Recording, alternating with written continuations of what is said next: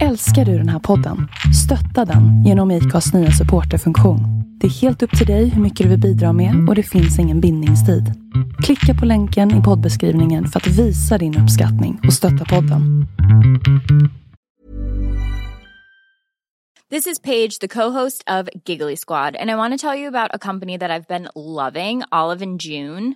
Olive and June gives you everything that you need for a salon quality manicure in one box. And if you break it down, it really comes out to $2 a manicure, which is absolutely insane. It's also so easy to get salon worthy nails at home with Olive and June. The difference between how your nails used to look when you did them yourself and now with the Manny system is a complete game changer. The best thing about Olive and June too is it's a quick dry, dries in about one minute, lasts for five days, and full coverage in up to one to two coats. Visit oliveandjune.com slash perfect Manny 20 for 20% off your first system. That's oliveandjune.com slash perfect Manny 20 for 20% off your first system.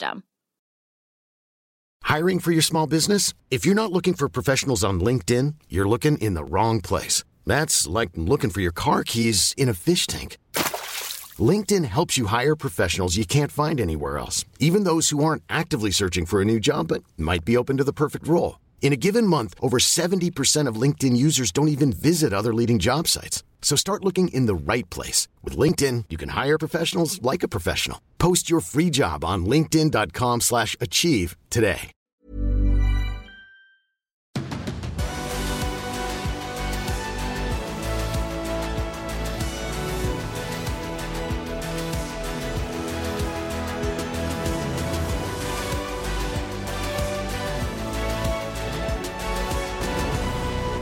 Äntligen ny vecka, nya möjligheter, ny MotoGP-podd. Efter Dohas Grand Prix, då ska vi försöka analysera det. Fullspäckat program idag, det blir eh, plus och minus. Det blir som sagt eh, start nummer sju måste vi ta, detta är ju podd 107. Vi ska snacka lite om Miller och Mir deras incident. Eh, vi ska även ta en Moto 3-incident med McPhee och Alcoba. Sen ska vi ta ett lite större grepp runt KTM och deras talangfabrik. Högst aktuellt nu i och med segern för Acosta i söndags. Och sen ska vi prata lite Paul Espargaro. Det är veckans MotoGP-podd med Andreas Mårtensson och Tobias Lajon. Wow, mycket det låter. Det blir mycket idag känner jag. Ja, jag tror det också.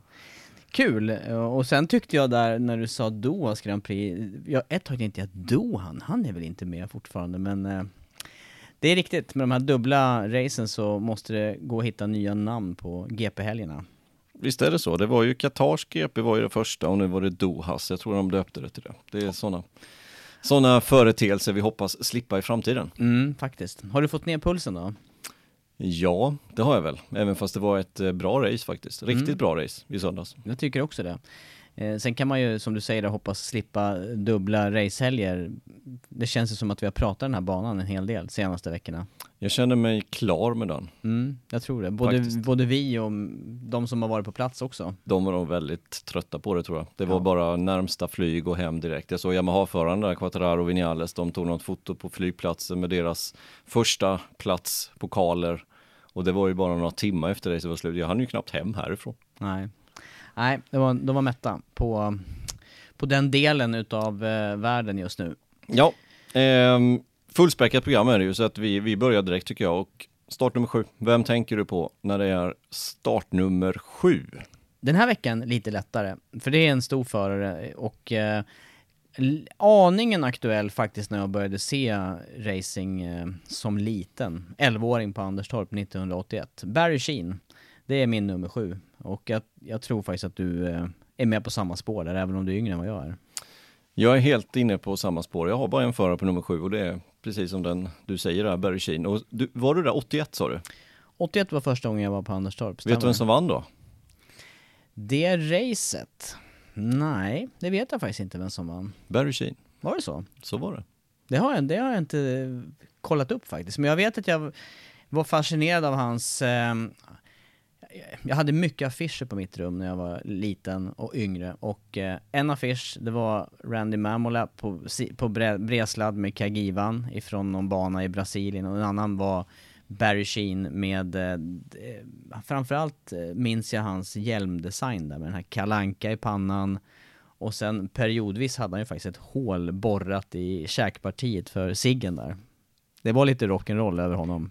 Mycket rock'n'roll. Och när man var yngre förstod man ju inte det där, men i efterhand har man ju förstått mer och mer att, eh, ja. Det är lite MotoGPs eller 500s James Hunt, kan det vara så?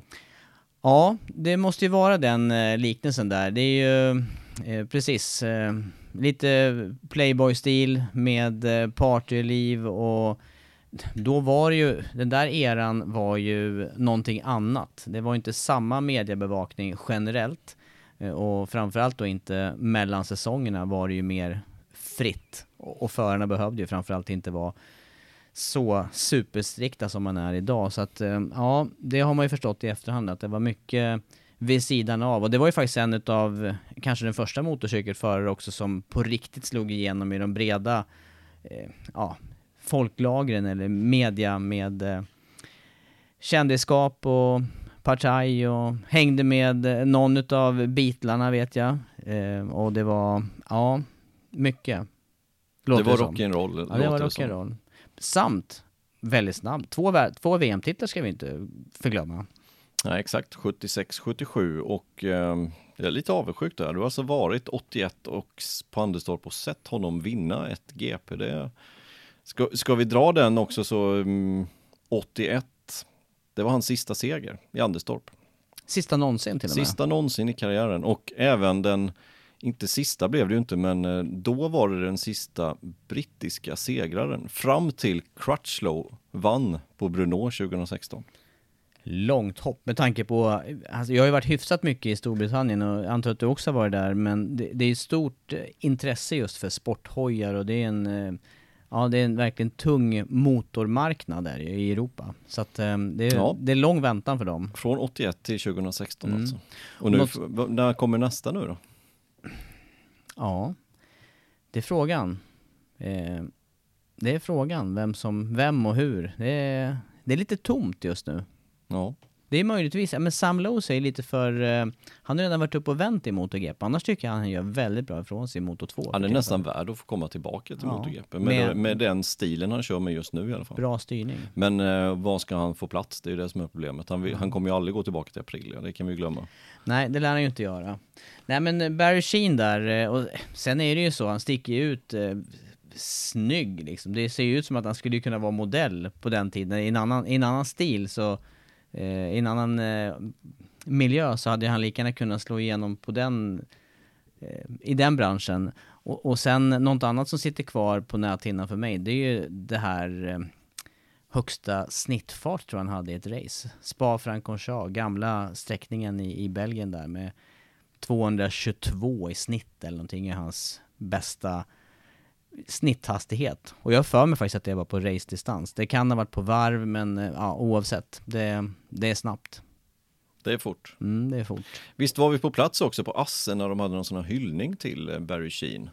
Ja, eh, hans son körde en av de gamla racehojarna där och jag såg faktiskt, apropå Assen så såg jag, jag sitter sällan och kollar gamla klipp och så, men jag tittade på något YouTube-klipp, eh, gammalt race från Assen när man också intervjuade Barry Sheen inför start där och han var fenomenal på eh, Alltså han var snabb förare, kanske inte den absolut mest talangfulla har man förstått efteråt, men, men ordning på grejerna, eh, såg till att ha rätt folk omkring sig och också eh, en jäkel på att sätta nagel i ögat på sina konkurrenter liksom.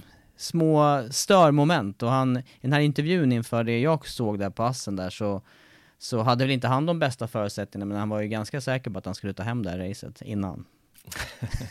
Hela inställningen var liksom, det går inte att, det går inte att slå honom riktigt. Nej, nej. Anderstorp verkar passa, honom, passa honom ganska bra här när jag tittar på resultatet. Han vann där 75, han vann 76, han vann 77, han vann 78, han vann 79, han vann 81. Det är stort. Verkar ha passat honom ganska bra där. Ja, det, pass, det är en bana Mossen. som också passar dig, eller hur? Du har väl också Mossen. varit snabb där? Ja, jag har varit snabb. Där. Vad är det för karaktär egentligen? Skulle, hur skulle man beskriva den banan karaktärsmässigt då? Om, om man nu ska försöka hitta någon, eh, vad, vad krävs som förare för att köra snabbt där? Det krävs att eh, du bromsar djupt in i svängarna och det, att du vänder runt på en femöring och eh, är bra på att trycka ut cykeln, alltså bakänden, ut i svängarna. Få bra utgångar, för det är ju långa raksträckor överallt. Ja. Och det som är speciellt också är att det är ganska, flera kurvor med ganska mycket dosering på det varvet. Och det gör ju att man kan bromsa väldigt, väldigt sent in i svängarna. På, ja, det är nästan en sån känsla som att ju, mer man pressar hojen desto bättre sitter den fast i, Nästinpå. i de svängarna. Ja, faktiskt. Nästinpå. Eh, men lite resultat då, återigen. 76-77, då vann han ju eh, VM i 500. 78, 79, 80 slogs han ju frenetiskt med Kenny Roberts. Eh, Kenny Roberts vann ju de tre åren där och eh, sen gick han ju till Yamaha där 80 till ett privatteam. Man, man, när man tänker på Barry Sheen så tänker man ju Suzuki framför allt. Men han gick ju till Yamaha eh, och den säsongen där 81 riktigt eh, Ja, då hade han ju fått fabriksmaterial istället. Kenny Roberts körde ju kvar, men Yamaha var ju fortfarande lite sämre. Suzuki var lite bättre där början på 80-talet. Slutet först och främst då, men, men sen början 80 och då eh, slogs de ju frenetiskt där, Kenny Roberts och eh, Barry Sheen och eh, då var det ju Lucinelli istället som vann för Mamola så att de, de gjorde bort sig lite tillsammans. Mm. Vad jag förstått i efterhand var ju att eh, just eh, Barry Sheen och Lucinelli var två stycken som hängde ihop och partajade tillsammans och gick ju lite väl långt i eh, fråga om vad man, eh, vad man använde för typ av substanser där. Lucinelli han, eh, han fastnade lite mer, blev lite mer insyltad i, eh, i droger om man säger så, än vad, än vad Sheen blev. Så det var, där hade han väl ändå någon slags spärr men annars verkar det inte varit så mycket spärrar på den här tiden. Faktiskt inte, inte om man ska köra så här snabbt. Du nämner Roberts där. Den, den bästa inblicken i, i livet runt omkring Barry eh, har jag fått genom en artikel av Matt Oxley som eh, skriver för Motorsport Magazine där. Och, eh, han refererar till bland annat Steve Parrish som eh, sen, han körde också 500 VM och sen körde han truckracing och sen har han kommenterat för brittiska, eh, olika brittiska tv-kanaler. Så honom har jag träffat några gånger på plats där och eh, ja, de hängde runt och, och, och festade mycket. Men de skriver i alla fall också det där om eh, kampen med, med Roberts där, när Roberts var ny i, i VM och, och kom till spa just eftersom vi var inne på det med hastigheter och det regnade och, och, och så fightas han just mot Sheen som var erkänt mjuk, eh, snabb förare under svåra förhållanden och han, just Roberts där med, med mer talang kanske och mer fart undrar vad, vad håller vi på med i de här hastigheterna liksom. Bredställ och murar precis bredvid och, och skog och ja, han var lite, han, han var lite tveksam där i början Robert, om man skulle rå på eh, Sheen under de där typen av race som var. Och då kommer ju också Sheen då ifrån eh, Storbritannien där vi vet också att man eh, kör mycket landsvägsracing och körde ju tävla på Isle of Man, inte så framgångsrikt men en, eh, blev sen en förare, nu är jag tillbaka på Sheen där då, som eh, jobbade för säkerheten på banorna också, mycket. Eh, och ville inte själv tävla på Isle of Man och inte utsätta sig för de riskerna, eller framförallt så, så är det ju just det, det han menar på, det som, som gör en snabb förare på Isle of Man, det var ju, det är mer bankännedom än att vara en, en racerförare. För ska man vara racerförare, då- han var mer inne på den här man mot man fighten då. Så ja, spännande, spännande eh, karriär. Och med allt vad det innebär där på 70 och 80-talet då. Ja, sen tog karriären slut 84. Det var sista året han körde. Mm. Och sen blev han inte så gammal, Sheen. Han blev ju inte det. Han blev ju bara 52 år gammal. Han avled 2003 ehm, efter att ha drabbats av matstrupscancer. Ja. Och Och- tydligen vad jag förstått så vill inte han ta någon, han vill inte ha någon behandling för det här heller. Nej, det ville han inte. Eh, och därför tog det bara åtta månader något liknande innan han dog. Ja. Ja, känns ju lite onödigt med tanke på saker som han överlevt innan då på banan. Han är ju känd annars för två riktigt stora krascher. En på Daytona i USA, på bankingen där, när eh, någonting havererade tekniskt. Om det var bakhjulet eller någonting som, det, det bara exploderade och försvann under honom. Fälgen eller eh, däcket i sig på bankingen där, om vi nu pratar banking då. Och sen eh, också en, en krasch där han eh, smällde in i en annan motorcykel på Silverstone. Det finns några nivåskillnader där som eh, eh, på det stället, där, där såg inte han helt enkelt att det låg en cykel. Då. Vid båda tillfällena svåra, svåra benbrott som följd vid båda tillfällena. Så um, ja, en förare som också tagit sig tillbaka från eh, svåra skador på kort tid. Det var han. Jo. Ja. Vad Var det, var det nummer sju eller? Ja, jag har ingen annan just på nummer eh, sju som jag tänker på. Det här är ju den eh, stora föraren. Jag tycker Ja. man ska, jag tycker man ska, mm, vad heter det? Vi ska ta dem vi tänker på, inte någon annan. Nej. Och vi tänker båda på Bergin och nummer sju. Så att då får det vara så. Jag önskade vara lite född, i de här lägena hade jag önskat vara född lite tidigare så man hade fått uppleva mer utav det här. Ja, och då har du ändå sett han vinna på Anderstorp. Jag var inte ens född då, jag var inte ens påtänkt. Nej, sant. Nu eh, kör vi lite mer eh, nutid. Ja, vi hoppar Plus och till, minus. Ja, det tycker jag låter bra. Vill du Eh, ta det första plusset? Jag vill ta första plusset och eh, för mig, då blir det Yamaha och Fabriks-Yamaha med två segrar på två helger här. Och en var för Vinales och, och eh, Quartararo. Ja, och eh, vi har pratat under vintern just om Yamaha, att vi tror att Yamaha kommer vara starka i år. Tittar man på deras svag, svaga punkter förra säsongen, då var det just ventilerna där de, de led av otroligt mycket. De led av ett chassi där fjolårschassit funkade bättre än det fabrikschassit som de tre förarna hade. Och jag tycker vi ser det i år när de har fått ordning på motorerna. De har fått ordning på chassit och gått tillbaka lite mot det som Morbidelli körde. Då fungerar det. Eh, två segrar på en bana som, visst den passar Yamahan med, alltså förutom raksträckan, men Ducatin är snabb där. Den har vunnit där två år i rad innan har den vunnit med en Yamaha som bäst på en tredje plats. Nu går, det och, nu går båda Yamaha-förarna och vinner varsitt race och de gör det på ett sätt där de övertygar. De får ta sig genom fältet. De var alltså 8-9 första varvet. Quattararo var åtta, Vinales var nia. första eller andra varvet här i söndags. Och Quattararo går och vinner racet. Och hade det inte varit för olika omständigheter så kunde Vinales också varit och hotat om en andra plats. Kanske till och med segern. Ja, jag håller med dig mycket där och, det som jag kände innan säsongen drog igång, efter tester och som du säger titta tillbaka med Doviziosos segrar så kände jag att Ducati kommer bli svårslagna igen här. Eh, och eh, de, de ställena där Ducaten är stark, det är ju gratis meter på något vis. Det är ju lättare resa på sätt och vis för förarna på Ducati med den här effekten och farten rakt fram än Yamaha som verkligen får köra på gränsen på de kurviga partierna. Ja, och därför undrar jag varför de valde den strategin som de gjorde, eller rättare sagt de, de hamnade i den situationen. Men för, det här andra racet, första racet ledde Banjaya och jag, jag tycker att han drog upp ett för högt tempo inledningsvis. Han behöver köra så långsamt han kan men ändå behålla ledningen och det gjorde han inte. Utan han försökte pressa på i det kurviga partiet, körde slut på däcken och, hade ingenting med att ge. Och, och nu i söndags, ja men då var det Martin som alla tillät att leda hela racet. Martin med minst erfarenhet. Det är ju där man hade velat se Miller, Banjaya, kanske till och med Sarko. Gå upp och kontrollera. Gå upp och kontrollera racet, dra ner farten, spar på däck, bränsle för att sen när väl Yamaha kommer, för de kommer ju, det har vi uppenbarligen sett, vara aggressiv och komma tillbaka på dem. Men den strategin såg vi inte. Nej, och frågan är om, om förarna red ut det. Det kändes inte som att de hade studerat sin läxa tillräckligt Nej, väl. jag håller med. Där skulle man ju kunna bara, nu är ju inte Dovizioso involverad längre i Ducati men det hade ju Det räckt i alla fall att se dem. Ja, det hade räckt att se de racen.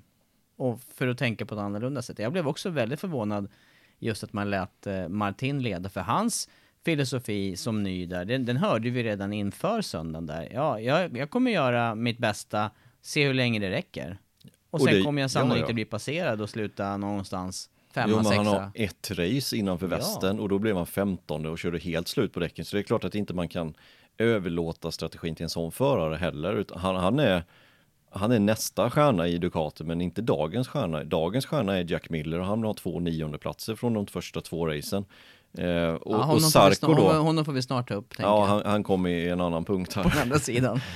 Eh, Sarko gör det bra. Han var nog ganska nöjd ändå med att, att Martin ledde. Han kunde kontrollera på sitt sätt. Men vi vet också att ligga bakom någon annan. Och det är lätt att man kör slut på framdäcket när inte den får tillräckligt med kylning. Det har vi sett många gånger. Jag tror att jag, det känns ändå som att Ducati gick miste om två segrar här. Som med en bättre förare hade kunnat ta det. Mm.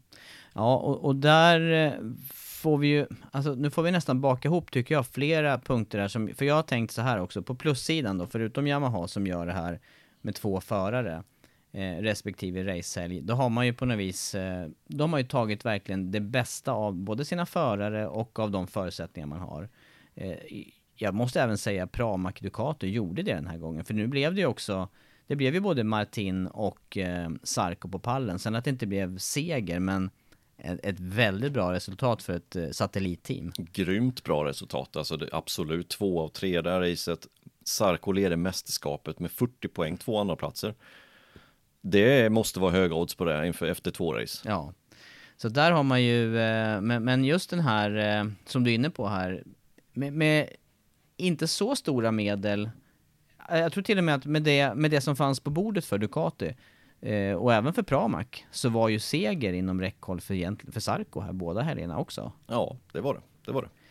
Eh, så att lite märkligt där. Men, eh, men det här som, eh, som skapas här också, att det, att det uppstår de här eh, situationerna under racen, det är också, det är också en, en sak tycker jag på plussidan det här med att det, det är väldigt täta, jämna race. Nu blev ju det här det absolut jämnaste racet någonsin. Kanske inte så konstigt om man är två helger i rad på ett och samma ställe. Differenserna bör ju minska. Ja, det, det alla, bör de göra. Alla kommer till en, eh, alla kommer till, eh, till det sista här, men, men det är ändå fascinerande hur eh, de olika fabrikaten och förarna får ihop det på slutet. Ja, det, det är det faktiskt. Och, och topp 10, det var det jämnaste racet, både topp 10 och topp 15. Topp 10 är alltså inom 5,4 sekunder. Topp 15, de som får poäng, är alltså inom 9 sekunder eller 8,928 om för att vara exakt. Men under 9 sekunder så har vi topp 15. Det är helt makalöst. Innan var det 15,9 och det var ju också Qatar och det var tre år sedan något liknande. Men nu alltså nästan halverar man det.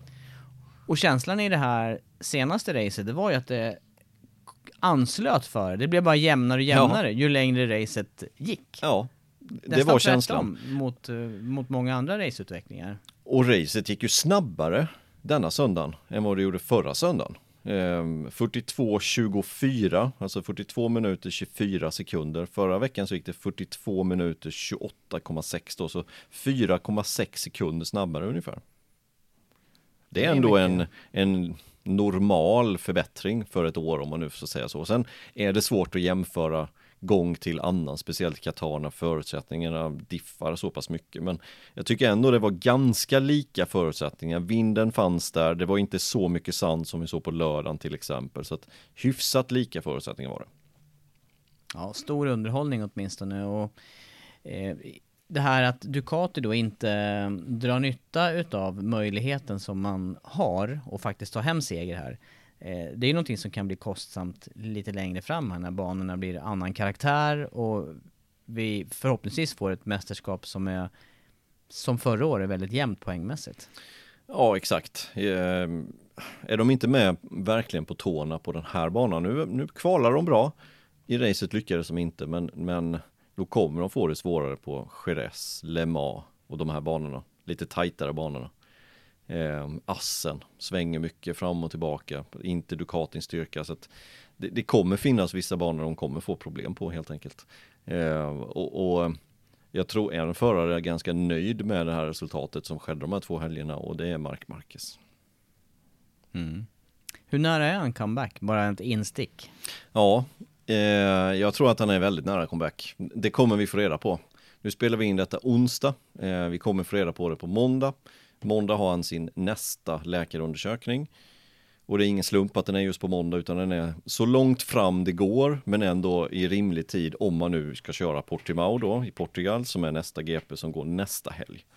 Eh, och då har det gått tre veckor ytterligare mot förra gången som man var på läkarundersökning. Tre och en halv vecka sedan om vi nu utgår från på måndag. Då körde han hoj två gånger. Sen har det varit ganska tyst tycker jag runt, runt just de här racehelgerna, runt Mark Marquez. Det har inte varit mycket uppdateringar och sådär. Men jag tror inte det behöver betyda något negativt utan mer att han jobbar stenhårt på att komma tillbaka. Får han bara ett okej okay från läkarna att benet har läkt ihop tillräckligt mycket 100% svårt att säga men så nära som möjligt då kommer han få ett okej okay och då kommer han köra. Så att jag tror att han kör nästa helg.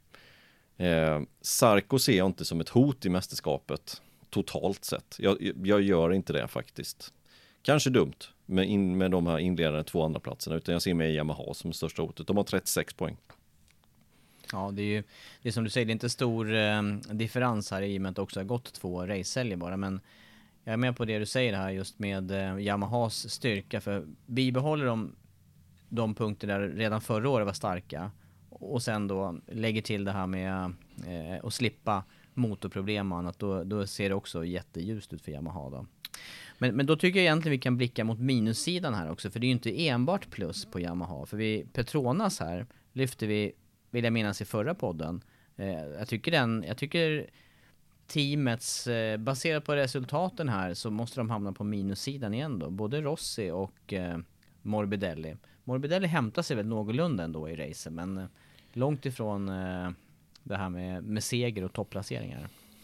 Ja, absolut. Eh, Morbidelli slutade på en tolfte plats. Eh, Rossi slutade 16 utanför poäng. Eh, förra veckan så var det tvärtom. Då var det Rossi som tog en tolfte plats och Morbidelli utanför poängen på en artonde. Och de har alltså fyra poäng var efter de två första racehelgerna. Fabriks Yamaha har 36 poäng var. Det är stor skillnad. Ehm, det verkar inte riktigt lira för dem.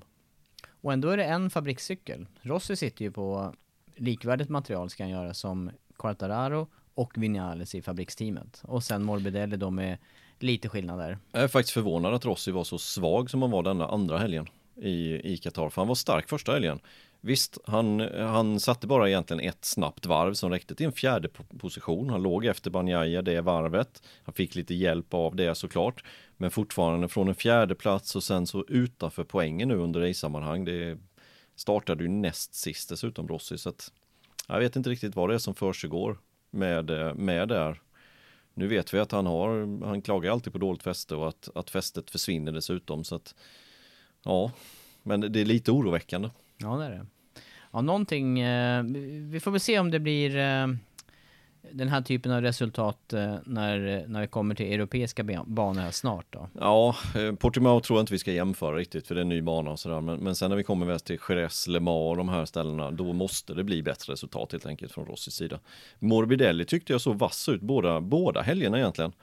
Racepace-mässigt såg det bra ut, men sen när det väl skulle kvalas ordentligt, ja då kvalade han lite längre ner och sen drogs han med det. Jag tror han kvalade 10 nu, Morbidelli i söndags och slutade 12 och det blir ju sådär när man kommer in i den här trafiken som man gjorde och ja, det är svårt att göra någonting på den här banan om man inte verkligen är med ordentligt. Mm. Men eh, ett stort minus. Ja. ja, ett stort minus. Ja. Även Miller som du nämnde, och om vi ska lyfta en för hos Ducati som eh, underpresterat de här två inledande helgerna, då måste det vara Jack Miller. Två niondeplatser, det är, det är inte bra nog när Sarko i satellitteamet åker och åker därifrån med 40 poäng och mästerskapsledning. Och det här, jag var inne på det redan under första racehelgen när vi såg hans krascher på dagtid. Det där ställer till det i huvudet för en. När han, han var snabbast på, på testerna, fyra dagars testerna, han var snabbast där, han var snabbast under, under träningar under första racehelgen, men hade de här två krascherna. Och jag tror att det var det som gjorde att han blev lite defensiv denna helgen. För han ville inte göra samma misstag igen. Vi såg att han stod över mycket av FP3 när det var lite, det var lite sandigt och sådär självklart. Även FP1 såg vi han köra väldigt få varv, utan de varven han körde, det var verkligen de här varven som betyder någonting. Kvalet gjorde ett misstag, det var sista varvet som gällde på, eller de två sista varven som gällde på kvalet för hans del, hamrade in de här varven. Och jag tror att anledningen till att han bara kör de här varven, det var just för att inte göra mer misstag och behålla sin goda känsla som han tycker att han har. Men du vet, det där kan bita en i rumpan alltså för att, ja. Är det någonting också som, eh, man frångår också de vanliga rutinerna här med eh, hur en racehelg är uppbyggd. Och, och sen som du säger, vurper under tillfällen, eh, det kan ju sätta sig i huvudet på, även om de här förarna kraschar mycket, så eh, ja, men just förtroende för cykeln i de här långa partierna. Du vill krascha på rätt sätt om du ska, alltså krascha mycket. Man, man kraschar en 10-15 gånger per säsong, det är, så är det bara. Men det gäller att krascha och göra de här krascherna när du när det gäller, alltså inte gäller någonting, men när du pushar på ett visst sätt så att du vet varför du går omkull. Gå omkull så som man gjorde i kurva 15 någon gång när det bara släpper helt plötsligt. Sådana kanske vill man inte ha, för då har man inte tillräckligt förtroende för cykeln. Och då undrar man, vad var det för någonting som hände egentligen? Och då sätter det sig i huvudet och då presterar man inte på samma nivå. Så att Ja, sen har vi gjort lite mer med Jack Miller. Han gjorde en operation här under gårdagen. Eh, armpumpsoperation. Han sa att han led ganska mycket av det de sista fyra, fem varven här nu i söndag. Så det är klart att det hjälper ju inte till. Lite märkligt ändå det här. Jag, jag bara tänker hur det uppstår just eh, nu. Om det har med banan att göra, att man har varit där. Banan i sig kanske. Eh, Ja. Och sen har varit där och kört med liknande belastning under lång tid. Då. Ja, det kan mycket väl vara så. Han har kört många kilometer de senaste två veckorna. Så, att det, så att det är klart att det påverkar. Och även Lecona gjorde ju också en sån operation här i tisdags. De lades ju in på samma sjukhus och gjorde det nästan samtidigt. Så att det där är någonting som det kan gå bra, det kan gå bra, det kan gå bra och sen går det inte bra längre. Och det är inte säkert att du kan liksom eh, få fram de symptomen genom att träna motocross eller träna något test MotoGP för då kör du kanske inte de varven utan det är när du kör de här 22 varven, allt vad du kan hela tiden, pusha allt vad du har. Det är då de framkommer och kanske då på samma bana också i flertalet varv och sådär. Så att det, det är klart att armpump då, men då går det inte att köra snabbt. Det, det går ju inte. Så att Så det man gör nu i operation, det är att vidga, eh, ge mer plats åt underarmarna framförallt. Att, eh, att musklerna har, får mer plats att svälla på, eller visst är det så? ja, Ja, nej. och ehm, det här är någonting som man inte Ibland kan man, så har vi sett förare behöva göra det flertalet gånger också. Man gör det någon gång och sen några år senare så behöver man göra något liknande igen eller något på andra armen eller vad det kan vara. Så att det här är ju en väldigt vanlig skada. Nu går ju ehm, tekniken framåt även när det gäller den medicinska kunskapen så nu hoppas jag han vara tillbaka redan nästa helg. Kommer inte vara 100%. Det såg vi Quattararo när han gjorde det första året i MotoGP. Då kom han upp i MotoGP och direkt fick han det här. För att det är en helt annan belastningar. Motor 2 kände ingenting. Eh, och han var ju tillbaka till race helgen efter. Eh, då var det också någonstans 10-12 dagar innan, innan nästa race. Så att Mille kommer nog med största sannolikhet vara med. Kommer han vara fullt fit? Nej, det kommer han inte. Kommer han eh, påverkas resultatmässigt? Vet inte. Nej. Nej, jag har lite att fundera över där Miller, tycker jag. Liksom Petronas och sista minuspunkten, LCR Honda. Eh, teamet, eh, Honda, vet jag inte om man ska dra alla över en kam här. Eh, jo, ja, svag inledning utav Honda och LCR-teamet framförallt. Framförallt LCR-teamet, ja. Nakagami slutade på en 17 plats utanför poängen. Marquez, Alex Marquez kraschade återigen. De står på noll poäng efter två racehelger. Och då sitter de på fabriksmaterial. De sitter på det senaste. Nej, det kan ju det kan vara långt, det måste vara långt ifrån godkänt för deras del. Vad hänger det här ihop med? För att det var ju ändå en stark eh, säsongsavslutning 2020 för båda förarna där. Och för min del så kändes det som att nu, eh, nu är det proppen ur lite för, ja, Ja, och Nakagami pratade ju till och med i vintras om att han vill vara med i mästerskapet och slåss. Och det är klart att då bör man ju komma ifrån med fler poäng än vad Mark Marquez sa efter två deltävlingar. Som inte ens var på plats ja. Mm. Det är lika många poäng för bröderna Marquez. Den ene körde, den andra körde inte. Nej. Nej, jag vet inte om vi ska utveckla det så mycket men Nej, men det, det är ändå en, eh, det är negativt. Visst, Honda har problem och det ser vi även på Paul Sparger och vi ser det på Bradel. Eh, vi kommer ju komma till eh, och analysera lite mer om Paul Sparger men lite snabbt då, han, han gör det ändå ganska bra. Han slutar 13, det visst det är bara tre poäng, men han är bara sex sekunder efter. Det är tajt i årets mästerskap. Ja, det är ju det. Det är svårare för alla som är nya och som byter fabrikat. Men du har ju också varit inne på det där, vi ställer ju extra höga krav också på förare hos Repsol Honda. Så måste det vara med deras Ja, bakgrund. Visst gör vi det och, och vi ska komma ihåg också att det är bara två förare på griden som har bytt fabrikat förutom rookiesarna som har kommit in då så är det två stycken förare som har bytt. Det är Paul Esparger och från KTM till Honda.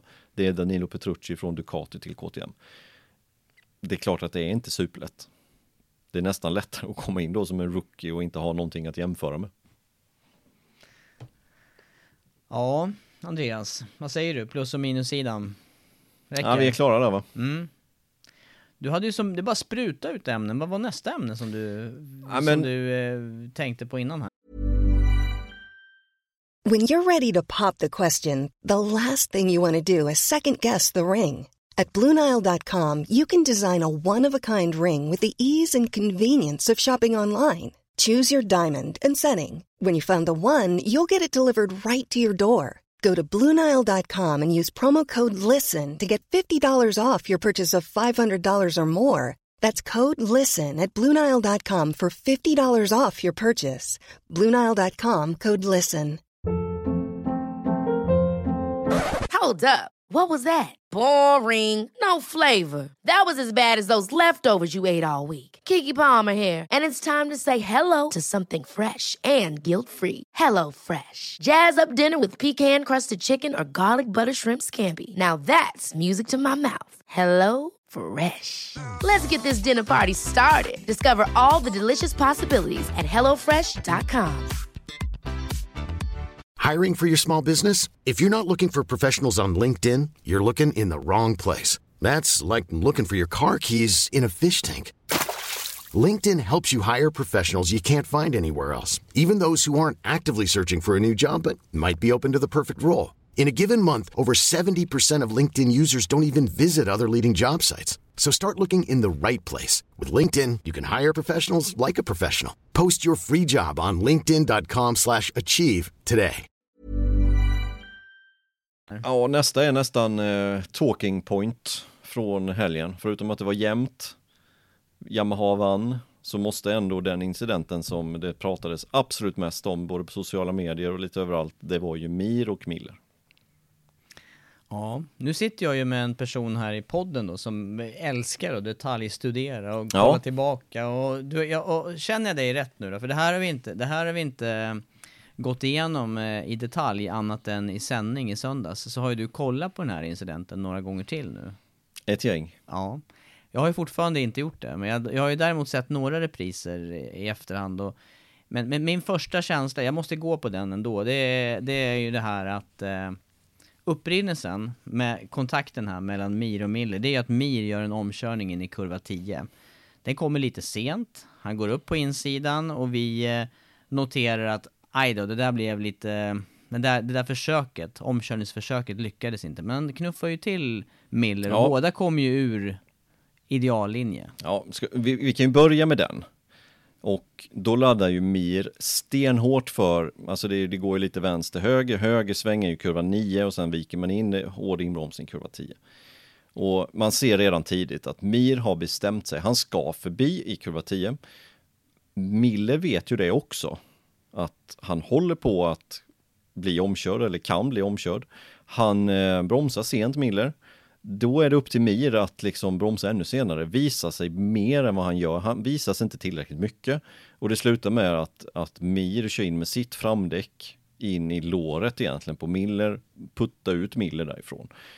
Han hade behövt vara några decimeter längre fram. Ja, eller en, en halv meter kanske, Mm, något ja. sånt. Nå, något liknande, för att visa sig ordentligt så att, så att Miller på, på riktigt kan ge plats eller är tvingad att ge plats. Men det, det blir en alldeles, det, det blir en konstig omkörning. Den, är- den är inte snyggt genomförd, men den är heller ingenting som ska bestraffas. Ehm, det är en racing incident, det blir tight på banan. Och, vi har precis sagt här nu, 8,9 sekunder topp 15 under 22 varv.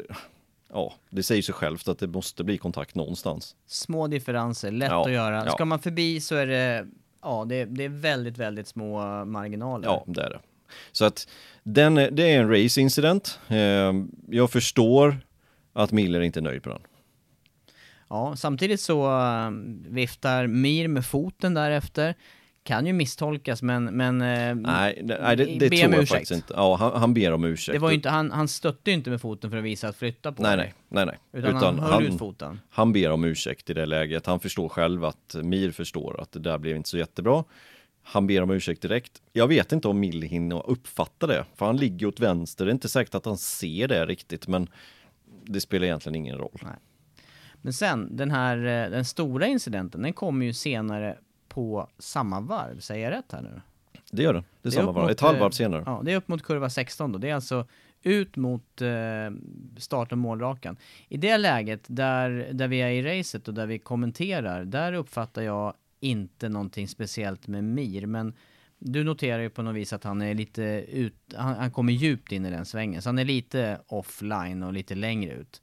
Men det jag uppfattar det är i alla fall att Miller kommer ju på insidan i ett spår som, han tittar ut mot Mir som är långt ut i utgången där och nästan tar sikte på honom och där har, ju, där har Miller många tiondelar på sig att göra någonting annat än det han gör. För han smackar ju rätt in i sidan på Mir. Jag, jag blev jätteförvånad. Det såg ut som, för mig såg det ut som en så här eh, medveten bara ramning. Nu ska han ha tillbaka. Det var min spontana reaktion. Ja. Hur har du sett på det här efteråt? Ja, nej men jag, jag vet att du sa det där i sändning. Ehm, jag ville se det uppifrån innan jag uttalade mig ordentligt i sändning. Men jag håller med om att det ser ut som att han, sne, han sneglar åt vänster så att han ser var Mir är någonstans. Jag vill fortfarande se den här uppifrån. Jag har inte fått se det. Men det jag kan tyda sig efterhand är att jag inte riktigt håller med. Det är roligt att vi är oense. Ja, jag, jag tycker inte att den här incidenten är så pass ful som det framställs i dels sociala medier och lite överallt. Ehm, jag håller inte riktigt med faktiskt. För, för det som initierar hela den här incidenten det är att Mir gör ett misstag in i kurva 16. När vi, när vi har den incidenten live, då får vi åka live med Rins. Han kommer alldeles för nära, jag tror det är Sarko. Han kommer alldeles för nära Sarko in i svängen. Ehm, och Mir ligger precis bakom i det här läget. Och Mir går minst lika brett som Rins gör. Det vill säga att han är långt, långt ute. Ehm, och sen hämtar han farten där ute, eller han får ju lägga på gas senare. Och den här banan, när man är ute så pass långt ute på kurbsen, då måste man på något sätt liksom svänga in höger på något sätt. Och då kommer Miller i en betydligt rakare linje. Och han kommer i sitt ordinarie spår egentligen, Miller. Då kan man tycka att han, att Miller som ser Mir hela tiden äger incidenter. Han äger situationen. Han, han kan tippa av lite, svänga lite mer höger, ge Mir plats så att Mir kan komma in i idealspåret igen. För Mir är fortfarande utanför idealspåret. Och då är frågan, vems ansvar är det för Mir eller Miller att Mir ska kunna komma. Det är ungefär som man kör på motorväg, du vet att man ska zigzacka in eller varannan så här. Vems ansvar är det för Mir här nu? Kan Mir bara svänga rätt in i idealspåret igen? Eller får han anpassa sin utkörning till, Mi, till Miller? Det blir lite liknande, när du beskriver det på det här viset, då blir ju det lite liknande som eh, det vi såg på Jerez, den här trippelkraschen där. Ja, ja, ja. Faktiskt, när Ja. man ska in igen i idealspår, vem, ska, Vem ska göra vad? vem ska göra vad ja? Och tittar man på incidenten så, så håller Miller sitt spår. Mir kommer från utsidan, vill in, för asfalten tar slut, kurbsen tar slut där. Eh, och så stöter de ihop nästan styre mot styre egentligen. De, de är upprätt när de, när de slår ihop. Sen ser det lite tokigt ut när, om man tar bara en foto på det. För sen kommer ju Miller tillbaka, men det är, det är ju själva returen om man nu får säga så. Man kan inte, man kan inte egentligen kolla på det där. Och, och jag tror inte, jag är nästan helt säker på att Millers intention var inte att sätta av Mir. Det var att få Mir att släppa på gasen. Fullfölja sitt eget spår och Ja. få, få med sig utgången där. Men resultatet för är också- blir ju ändå att de tappar ju båda. De ju tappar både, och det är det som fart. får mig att tro att det här var inte meningen från Miller, för han vill inte tappa på sitt enda riktigt starka ställe på hela banan. Där vill inte han tappa fart. Det, det var det som kändes så huvudlöst när det hände där. Och, och därför tror jag att visst, han är upprörd över den incidenten som är i kurva 10. Han är fortfarande upprörd för det. Han, ehm, han tyckte det var lite liksom för mycket stötar och, och sådär under racets gång. Han hade sett Mir göra en liknande på Quattararo några varv tidigare. Men Mi- Mir har ju faktiskt också alternativet. Alltså gasrullen funkar ju åt båda hållen. Så Mir skulle i det läget då kasta en blick höger möjligtvis in mot banan och se så han tajmar. Jag säger Samtidigt- inte att han borde ha gjort det, jag säger bara att man ska inte bara säga svart flagg, uteslutning, avstängning för Miller. För, det, för jag kommer nog jag kommer fram till samma slutsats som tävlingsledningen här. Jag, jag kanske inte hade gnällt om man hade fått tre platsers nedflyttning nästa race eller sådär, men då hade man ändå lagt ansvar på han. Och det hade ju satt ett prejudikat i framtiden att är du utanför spåret, då ska de andra släppa in dig in i spåret. Jag är inte helt säker på att jag är med på den. Faktiskt. Nej, Men, blir- men om, man, om man ser det här ur, ur Mirs synpunkt. Då ligger han, han missar spåret, han vill in igen. Och så kommer det någon snabb Ducati på insidan och inte tar hänsyn till att han ska in. Det är klart att han är upprörd. Och han och- ser ju inte det heller. I det Han, läget nej, han, han, han ser inte det på det sättet. Mir ser inte det på det Nej, sättet. utan han, han får en Ducati i sidan och blir skiträdd, rent ut sagt. Krascha där kan innebära jättedåligt för båda förarna såklart, när det är 15 förare bakom. Så att jag förstår hans upprördhet. Men jag förstår också Miller att med det som har hänt tidigare i racet så går bara gasrullen åt båda hållen. Ja, Ja. ja, samtidigt den som kommer bakifrån har ju bättre Ja, den- överblick på Den situationen. äger incidenten på ett annat sätt, det håller jag med om, men ehm, mm, det är en svår incident, men jag, jag landar ändå i slutsatsen att uh, tävlingsledningen tog rätt beslut. Det här med att, eh, att Mir inte heller, eh, han han kommer ju inte heller med samma utgångsfart som man skulle ha gjort annars. I och med att han, eh, han kan inte, kan inte eller vågar inte öppna fullt när han är utanför ideallinjen, för det är sämre grepp också där ute. Så att, ja. Var han utanför banan av någonting Mir? Utan han Nej. höll sig på, han höll sig på Han markeringen. höll sig nog på markeringen, gjorde han nog. Eh, det gjorde han nog. Kanske Eh, lite utanför när de hade stött ihop där i, ut, efter Ja, ja då kanske slut. de var ute på det gröna lite grann, men båda tappade ju på den här. Så att det var inte bra för någon utav dem. Eh, Miller tappade ju i princip sitt race där.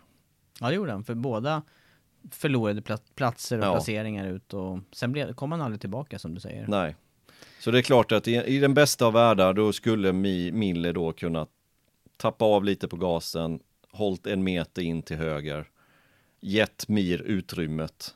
Fått bättre utgång själv ändå, sannolikt. Och eh, mm, på det sättet blev det huvudlöst. Ja, Men, eh, jo på, på det sättet, men, men å andra sidan så du vill ha din utgång och, och sen så har du en förare som precis har kört in i låret på dig.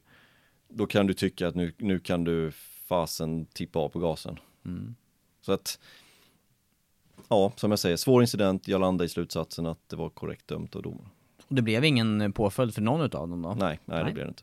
Och, och de, de funderar, Suzuki funderar på om de skulle vädja mot det här beslutet.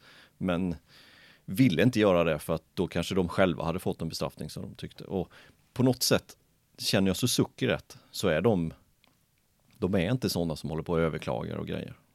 Det är så jag känner Suzuki, det var när Brivio var ansvarig, nu är han inte det längre. Så att, ja. Nej, då kan, vi nog, då kan vi nog se det här som utagerat då. Men eh, eh, som jag sa där, i, eh, i realtid där, då blev jag ju förvånad över Millers eh, spår och utgång där. Det kan man ha blivit. Ja. Ja. Okej, vi släpper. Ehm, nu ska vi gå in på McPhee och Alcobas incident. Ja, den var, den var ju tydligare på något sätt. Ja, den var ju, Alcoba gör ett misstag, han går på insidan av det här är Binder. motor 3 nu får vi Nu säga är det motor 3, ja. Ja. Alcoba går på insidan av Binder, han missbedömer situationen fullständigt, går omkull som man ibland gör då när man, man ska in i en högersväng och sen kommer man på fasen, det här går inte, då rätar man upp lite. Och så kör han på bakhjulet med sitt framhjul och så flyger hojen upp i luften och så strikar den ut McPhee i samma veva. Och Alcoba voltar ju framåt i det här läget, för han går ju fortfarande hårt på broms och sen Ja. kommer i kontakt och så blir bakhjulet, står den rätt upp och sen ja, kommer McPhee in i det där och återigen på fel plats vid fel tillfälle. Och eh, ja, vad händer där? För McPhee ser ju den här incidenten innan, men han kan ju samtidigt inte undvika den för han har redan valt sin, han ligger i det spår som han... Han ligger i sitt spår ja, han kan inte göra så mycket. Och ehm, Alcoba McVie har en historia sedan några säsonger tillbaka, när de också har incidenter. Det här var alltså andra raka racet som McVie blev uttagen i ett race. Och om inte jag minns fel så är han 26 år gammal så att han skulle egentligen aldrig kört motor 3 nu. Han skulle ju varit högre upp i hierarkin eller i motor 2 eller sådär. Så han måste ju inse också att det här är hans sista chans att vinna det här mästerskapet. Och så börjar det så här. Och så tappar han fattningen totalt och så går han fram till Alcoba i samfållan eller rättare sagt på asfalten i asfaltsavåkningszonen. putta lite grann, sparkar han på smalbenet. Det, det såg ut som två sprattelgubbar Ja. som skulle leka där eller slåss mot varandra. Det blir ju... Det, Lite så. Det blir lite fånigt. Ja, det blir fånigt. Och Alcoba han tar inte det utan då ska han slå vidare så att då slåss de lite på hjälmarna och håller på att putta lite och sen så kommer funktionärer och, och delar på dem till slut. Vad hade det blivit i hockey du som kollar lite hockey där? hade det renderat i... Två plus minu- två för två plus Ja, exakt. och hade Ja. man backat lite tillbaka, då hade det ju bara... Då hade man tagit det nästa byte, tagit... eh, Ja. Så eh, ja, och, och det här blir ju, det, här ses ju när man håller på sådär med fysiskt våld, om man nu får kalla det våld när det är två för- förare som två är med, air, 1,50. två med airbag-system. Ja, två, lätt- två stycken förare i lätt fjädervikt, Lätt fjädervikt, ja precis. 1,50 höga. Dålig balans i sanden där. Ja, men i alla fall, de, de åkte dit för fighting och ehm, fick ju bestraffning efter det också. Ja men det blev ganska mycket bestraffning. Ja, det- det- det nu är det, ju- nu är det kommer- dels 1000 euro i böter per förare. Ja, det kan man överleva. Det kan man säkert överleva. Men eh, de här eh, starterna som vi såg faktiskt i racet också, där det var förare i Moto 3 som blev bestraffade. Nu är det start från pitlane och sen fem sekunders fördröjning på den ena På Alcoba. och 10 på McPhee då. 10 på McPhee och ehm, ja, det kommer ju inte bli några poäng i, i Portimao heller, så det är tre raka nollor för McPhee då inledning på den här säsongen. Nej, det där eh, Alltså- har han inte råd med. 26 år gammal. Nej, man har inte det. Ehm, verkligen inte. Acosta då som vann racet, han, han startade faktiskt från pitlane. Men eh, han startade ju med 0 sekunders tillägg. Eh, att McPhee skulle kunna göra det med 10 sekunders tillägg, det, det ser jag som helt osannolikt. Mm, jag med. Det, han ska ha tur att det blir rödflagg eller något liknande omstart och han kommer ifatt igen. Men nej, kostsamt och ehm, Helt onödigt. Ja, helt onödigt. Sen, man ska inte slåss i Samfall, men jag vet inte riktigt om det här bestraffningen är rimlig. Man vill få bort det där från sporten, jag fattar det. Kanske hade det räckt med böter då eller? Ska det bli, Ja. ska det bli någonting på startposition? Det här är ju inte farligt för någon annan. Det är ju knappt farligt för dem själva med den, med Det den utrustning de farligt, har på. det är, ju, det är ju nästan Alcobas misslyckade omkörningsförsök och sen så att McPhee nästan får en, en hoj i huvudet. Det är ju Ja. det som är farligt i det ja, hela. Att man puttar lite på varandra och, och ja, jag Det är nästan, för, i, i det här läget när det precis har skett så är det nästan förståeligt. Ja, men det är klart man hade blivit förbannad som McPhee i det där läget. Men, Ja, det är klart. Andra gången på två veckor. ja. Jag tycker det är lite väl tufft alltså. Jag måste säga det, jag tycker det är tufft. Man ska Två- inte slåss, men jag tycker det är lite tufft ändå. Två plus två. De kanske inte får stå Ja. lite på något träningspass eller någonting. Ja, men Mer exakt. rimligt. Det hade varit mer rimligt. Hoppa Ja. över fredagen eller något liknande. Ja, exakt. Medl medlingssamtal Ja, eller någonting sånt. aggressionsterapi. Ja. på, på portugisiska.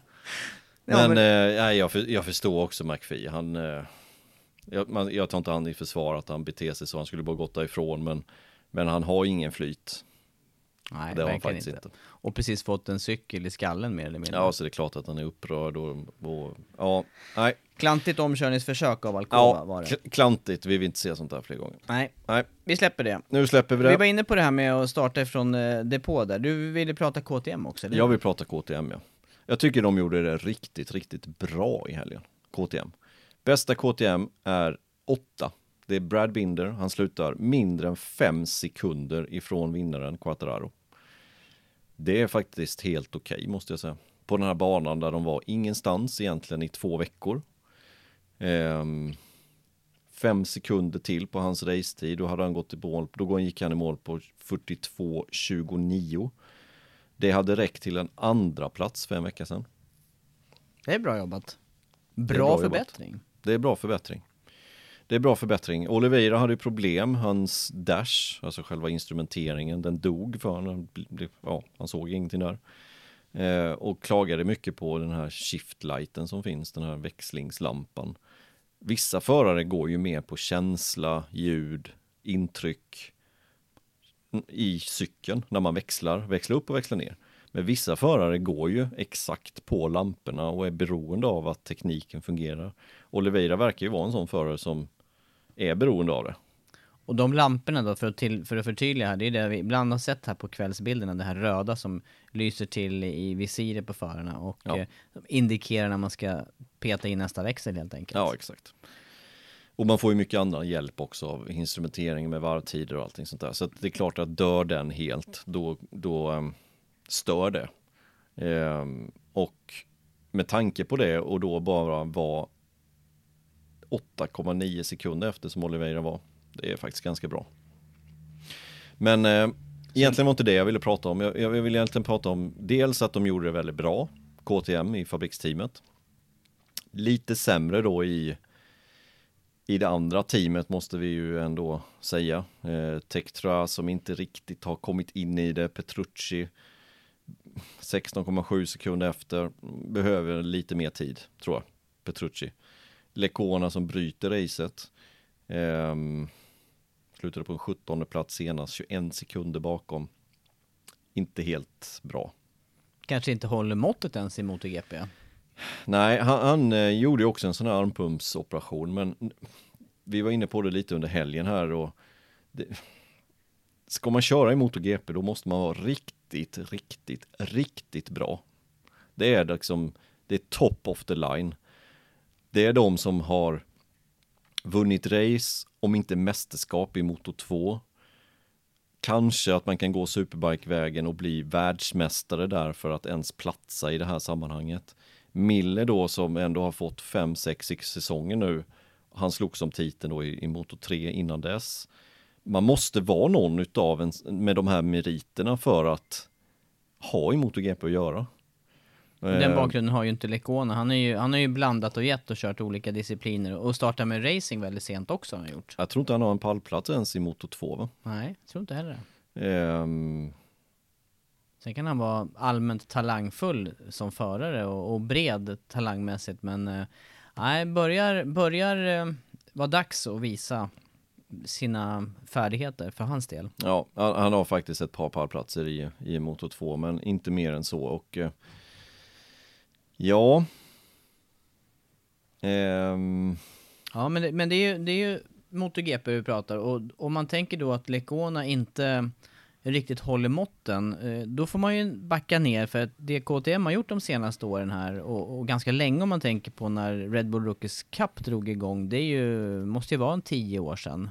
Eh, kanske drygt till och med. ja. Eh, och eh, man har ju haft en uttalad målsättning att just ha den här plantskolan och hålla förare inom sina led. Och det, det ser vi ju kvitto på med både Binder och eh, Oliveira som du nämner här. Och nu har man ju, nu har man ju verkligen namn att fylla på med. Det, Man såg, det såg vi ju hel, det såg vi helgen. Ja, ja, ja. Det, var, det är ju helt otroligt hur bra det går för Ajo-teamet nu i Moto 3, Moto 2. I, I Moto 2 så har man alltså Gardner som blev eh, tvåa två gånger dessutom, de här två helgerna. Man har Fernandes då som kommer direkt från Moto 3, vann ju finalen Portimao förra året, Moto 3. Upp i Moto 2 och det var nog inte riktigt tanken att han skulle ta det klivet. Han blir alltså trea här nu senast. Grymt imponerande. Eh, och att jag säger att tanken nog inte var att han skulle flytta upp, det var det nog inte. Han skulle nog varit kvar i Moto 3 egentligen.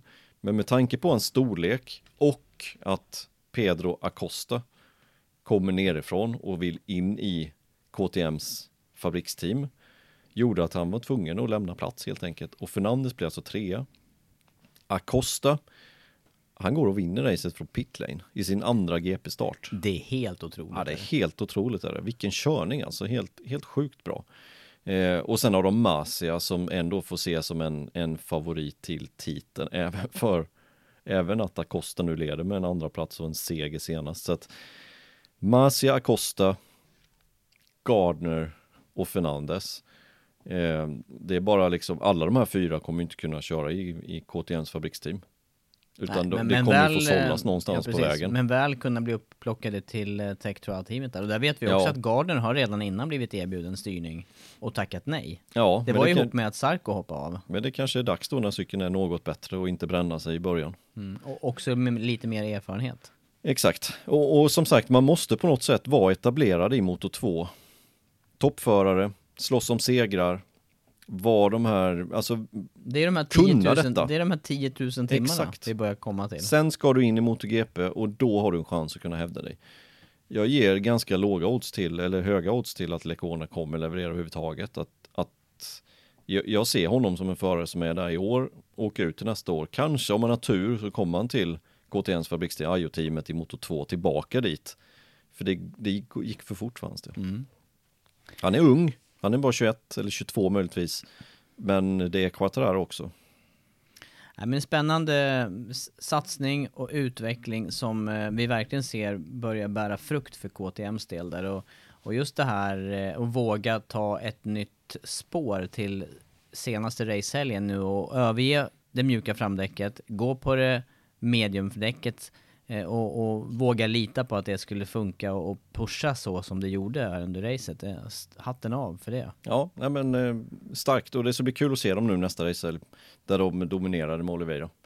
Eh, intressant, väldigt, väldigt intressant att se om man kan upprepa det nu i, i KTMs fabriksteam och nej men det, är- det är kul att se KTM måste jag säga. Mm. Och som sagt, det är så himla jämnt. Därför måste förarna vara toppkvalitet. Det är därför vi inte ser Yamaha-motor med Harris chassi längre. Det är bättre era det här. Roligare. Ja. Sista punkten, Ja, ska vi ta den? Vi gör det. Jag, jag vill minnas att du pratade Paul Espargaro där i inledningen. Jag tycker Honda. ändå att han gjorde en helt okej inledning här nu i sin eh, i MotoGP-debut.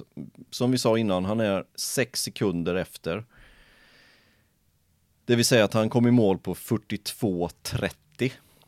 Hade det varit då förra helgen, då hade han slutat på en tredje plats. Hade det varit för två år sedan, när Dovizioso vann, då hade han vunnit med sex sekunder. Det är ändå en helt okej start. Återigen, jag vet att det är svårt att jämföra år till år, utveckling och framåt, förutsättningar, olika väderförutsättningar och allt möjligt. Trots allt så, så tycker jag inte det var så dåligt som positionerna visar. Jag tycker det är en hoppfull start. Ja, eh, men mycket kan man ju faktiskt härleda till den här jämnheten då, fältet igenom. För att eh, de, de små skillnader som vi ser här med eh, tider då som Paul Espargaro presterar över en racedistans.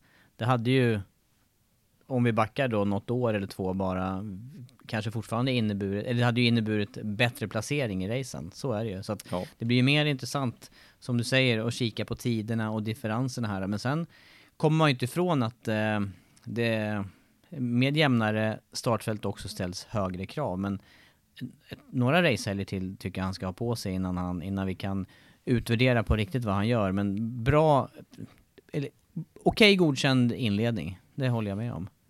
Han är bästa Honda. Han är före Bradel, före LCR. Ja, Det var kvalet som var lite tveksamt här till sista helgen. För det var ju Ja. Bradel eh, vidare till Q2 men inte Paul Espargaro. nej exakt. Och det- är ju någonting som man behöver jobba med såklart och, och sätta de här enskilt snabba varven. Inte lätt att göra det, någonting som man har varit bra på KTM. Så att jag tror att han hittar det också. Sen vad det här kommer räcka till, ingen aning. Men jag tycker ändå det är en okej start. Men eh, jag är också väldigt, väldigt intresserad av när Marcus kommer tillbaka. Det var min nästa fråga nämligen. Hur blir det för Paul Espargaro? och Hur är deras inbördes relation sedan tidigare? Ja men den, eh, de känner ju varandra sedan ja, nästan 20 år tillbaka när de var barn. De började ju karriären i samma team när de var 8-9 år så att de känner ju varandra utan och innan. Sen har de haft en, en, en grym rivalitet hela vägen. Nu tror jag att rollerna på något sätt, de har satt sig, de har satt sig. Då alla vet vad Mark Marquez kan göra. Alla vet på något sätt vad Paul Espargaro går för. Sen ska Paul Sparger närma sig Mark och, och alltihopa det här och så får vi se då hur det är med hans skada och nivån på sådär när han kommer tillbaka. Så att jag tror att den kommer vara ganska god. Åtminstone inledningsvis, tills någonting händer. Det är ju så alltid det. För de kommer ju ligga jämte varandra rätt som det. Men eh, frågan är också hur eh, den här inledningen utan Marcus då, eh, vid sidan, har det varit positivt för Paul Espargaro att komma in och känna sig för, eller hade han behövt eh, matchningen från Mark Marquez direkt? Ja, Det är också en aspekt på det. ja det, är det. det går ju inte att svara på vad som är rätt eller fel men nu är det som det är och eh, han kommer få en annan värdemätare när Marcus kommer tillbaka. Ja, bättre sparring och eh, ja, intressant framtid. Ja, Hörru, fullmatat. Det var många Känns som ämnen att idag va? Det känns det som att det har varit eh, direktsända bilder att kommentera till nästan. Det är ju det vi, gör, på. det är det vi gör fler timmar. Även om den här timmen som poddarna brukar hamna på brukar gå ganska fort i känsla också så kändes det som att det här gick, eh, det gick undan idag. Och det har gått en timme också. Har gjort det? Så är det. Men nu får det vara bra för idag. Nu blir det rast och ro och sen så är vi tillbaka nästa vecka igen. Och som vanligt, tack till alla våra Patreons, alla som stöttar podden. Superbra, supertack. Vi håller igång så gott det går. Nu kommer den då torsdag morgon idag istället. Vi hoppas att vi har överseende med det. Lyssna vidare på oss. Tack så länge.